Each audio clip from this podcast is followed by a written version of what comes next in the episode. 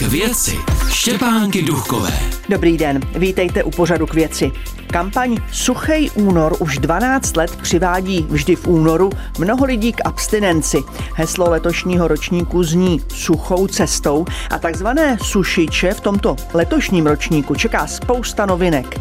A jakých? Na to se budu ptát organizátora kampaně Suchej únor Petra Freimana. Dobrý den. Hezký den a díky za pozvání.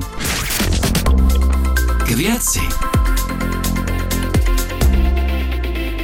Podle statistik je každý sedmý člověk v České republice za hranou rizikového pití. A kde je ta hrana? A zrovna včera jsme měli uh, workshop uh, v jedné z větších firm a tahle otázka tam vlastně jako hodně zaznívá a já to dělím na uh, dvě vlastně možnosti, jak se na to podívat. Jedna je ta vědecká, která vychází třeba ze Světové zdravotnické organizace a která nám říká, že rámcově bychom neměli vypít eh, prostě více jak jeden drink denně, dva dny v týdnu vůbec nepít a když už pijeme, tak vypít maximálně jako dva drinky, což je úplně jako pod eh, hranou čehokoliv, eh, co v Čechách jako vydáme.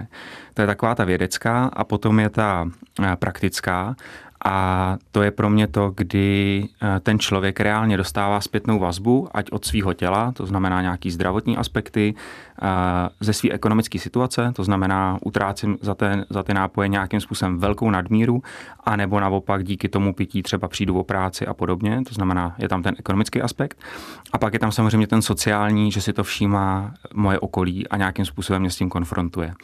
A... a to jste mi připomněl takovou tu odpověď, ale v pohodě, já to mám pod kontrolou. Tak to je špatně, že jo? A je to samozřejmě tohle jako velmi náročný, protože, eh, což jako trošku přicházíme i do roviny léčby, ten základ je, že ten člověk sám si nějakým způsobem zreflektuje a chce s tou situací něco dělat.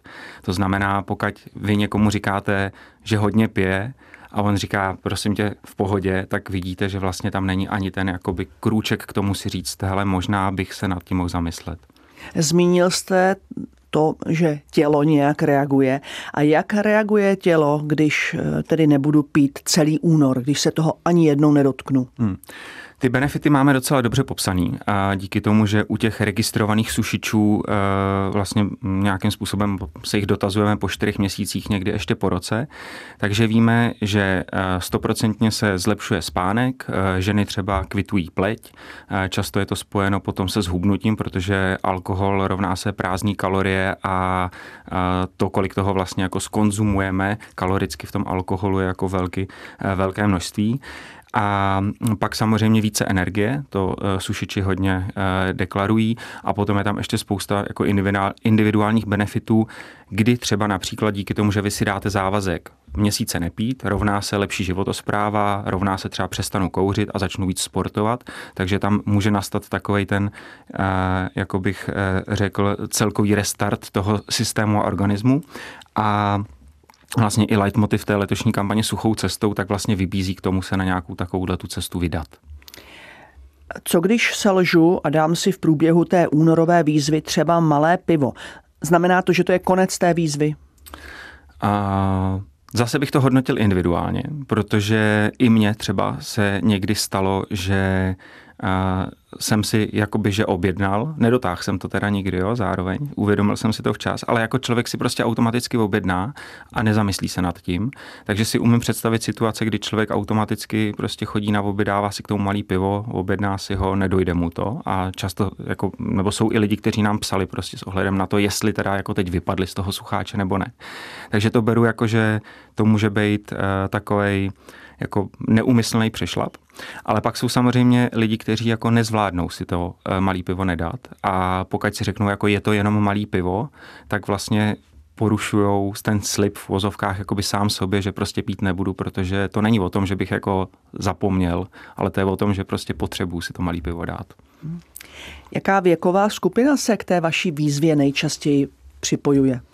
My máme takovou střední hodnotu 25-45 let, a střední a vyšší vzdělání, a, což jsou spíš takový historický data, a, ale díky tomu, že máme zase různé spolupráce, ať už na školy základní, střední, vysoké, a tak potom třeba se spoustou organizací neziskových spolupracujeme, takže se nám daří a, to nějakým způsobem rozprostřít napříč společností, ale jako ta klíčová kohorta je 25-45. Teď jste zmínil ty školy. Co tam těm dětem říkáte? Nebo spíš, jak jim to říkáte, hmm. aby nepili a aby si neřekli, to je směšný, to nebudeme poslouchat, hmm. aby vás přijali? My do těch škol přímo nechodíme, ale máme třeba spolupráci s policií České republiky, takže eh, děláme něco, jako jsou výtvarné soutěže, to znamená, ty děti dostanou zadání tematický, protože policisté na ty školy chodí, to znamená, můžou tam dělat nějakou intervenci a ty děti dostávají zadání a ve spolupráci s nějakým školním eh, psychologem, metodikem prevence nebo třeba s tím policistou, tak vlastně to, to zadání zpracovávají a nám to potom eh, posílají a s tím se dál pracuje. Jak hodně se v posledních letech rozpily ženy? Když to vezmu poslední roky jakože delší roky, tak eh, ten trend je takový, že historicky poměr pití mužů a žen byl zhruba 10 ku 1.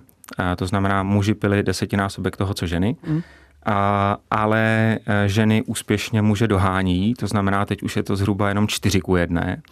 A u žen eh, často nastává ten problém, protože muži pijí takzvaně sociogeně, to znamená, je to, to spíš to společenský pití, zatímco ženy pijí víc psychogeně, to znamená, je to opravdu takový to, jako já potřebuju, protože třeba úzkost nebo jsem sama a tak. Proto nám vzniknul i eh, koncept takzvaných zelených vdov, to znamená takové ty eh, matky v satelitech, které prostě tam mají nebo musí trávit spoustu času a tak to zahání něčím. Tu izolaci zahání Přesně pitím. Tak. A tam nastává další velký problém a to je to, že mm, vlastně dlouho trvá, než se tohle jako detekuje, že to je často právě to skrytý pití a dostat se k tomu a nějakým způsobem to řešit, tak vlastně trvá e, poměrně jako dlouho nebo je to náročnější. Takže tenhle ten problém roste, je to patrný a vyžaduje to prostě buď odvahu žen se k tomu postavit, anebo velkou pozornost třeba mužů nebo toho okolí k tomu, jako si těchto věcí všímat. A když teď přejdu k těm praktickým věcem, pokud se tedy někdo chce zapojit do vaší výzvy Suchej únor a chce se nějak registrovat, jak má tedy postupovat? A v rámci České republiky stránky Suchej únor.cz, v rámci slovenské Suchý február SK a máme tam letos tři možnosti registrace. Ta základní začíná na symbolických 29 korunách, máme 29 dní.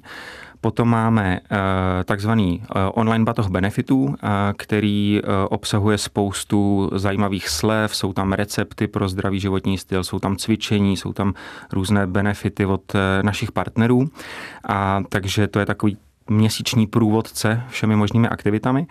A pak máme e, takové to jako nejhezčí členství a to je ten online batoh a k tomu ještě e, tenhle ten čajový kalendář, který máme ve spolupráci e, s firmou Leros a je to 29 čajů na 29 dní. Za každým čajem je multimediální obsah, takže lidé zase mohou nějakým způsobem interagovat, něco se dozvědět. Máme tam spolupráci se spoustou influencerů, takže nezůstanou na to sušiči sami letos.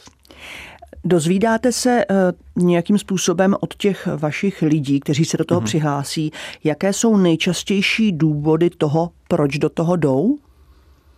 Mm, myslím si, že pro velkou část těch našich jakoby věrných je to opravdu nějakým způsobem už jako rituál, a prostě ozdravný, proto i spousta lidí začíná už vlastně v lednu a volně pokračuje potom v únoru a většinou volně pokračuje ještě i po únoru. A z těch našich dat vyplývá, že ještě po roce, po tom, co někdo držel sucháč, tak zhruba polovina lidí dlouhodobě zvolní s tím pitím, což jako e, skvěle dokládá nějakým způsobem to, že lidi si sáhnou na tu střízlivost nebo na to střídnější pití, ta jim zachutná a pak přesně můžou někam jít a nemusí třeba jako a priori pít, protože e, je to napadá na první dobrou. Takže tohle je to první, e, nějaký ten benefit zdravotní a restart. Potom je to samozřejmě to, že tím, jak sucháč se rozšiřuje společensky, tak víc a víc lidí, bych řekl, jako ta sněhová koule zachytává. A to znamená, pokud někde v horní dolní v hospodě eh, bez urážky prostě někdy byl někdo odvážný, kdo řekl, já budu držet sucháč, tak v roce X eh, byl pro smích a eh, v letošním předchozím a předchozích rocí, letech tak uh, už se přidávají prostě ostatní a drží třeba celý stůl sucháč. Protože už to prostě není jako ke smíchu, ale už je to opravdu třeba i nějaký závazek, nebo to, že opravdu na někoho dolehne to, že ten problém by mohl mít. Takže je to i taková jako sebeprověrka a u těch, kteří jsou na tom hůř, anebo dobrý pomocník při tom udělat zase něco pro sebe, když uh, prostě mám tu vůli a motivaci. Jaké máte s kampaní další plány? Jak už zaznělo na začátku, je to 12. ročník. Kam chcete tu kampaň rozvinout?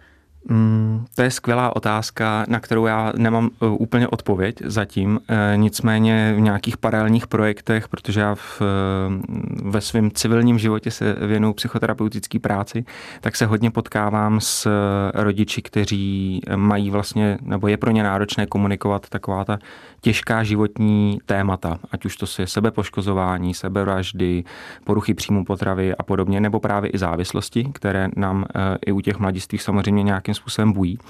Takže mně by se líbilo, uvidíme, jak se nám to povede, ale e, profilovat e, aspoň část tohohle z toho projektu do vzdělávání ve smyslu pomoc rodičům, jak s dětma komunikovat o těchto z těch tématech. Já vám děkuji za to, že jste přišel do pořadu k věci. Naschledanou. Díky moc, hezký den. Naším dnešním hostem byl organizátor kampaně Suchej únor Petr Freiman. To je pro dnešek vše, těším se u pořadu k věci opět za týden. K věci.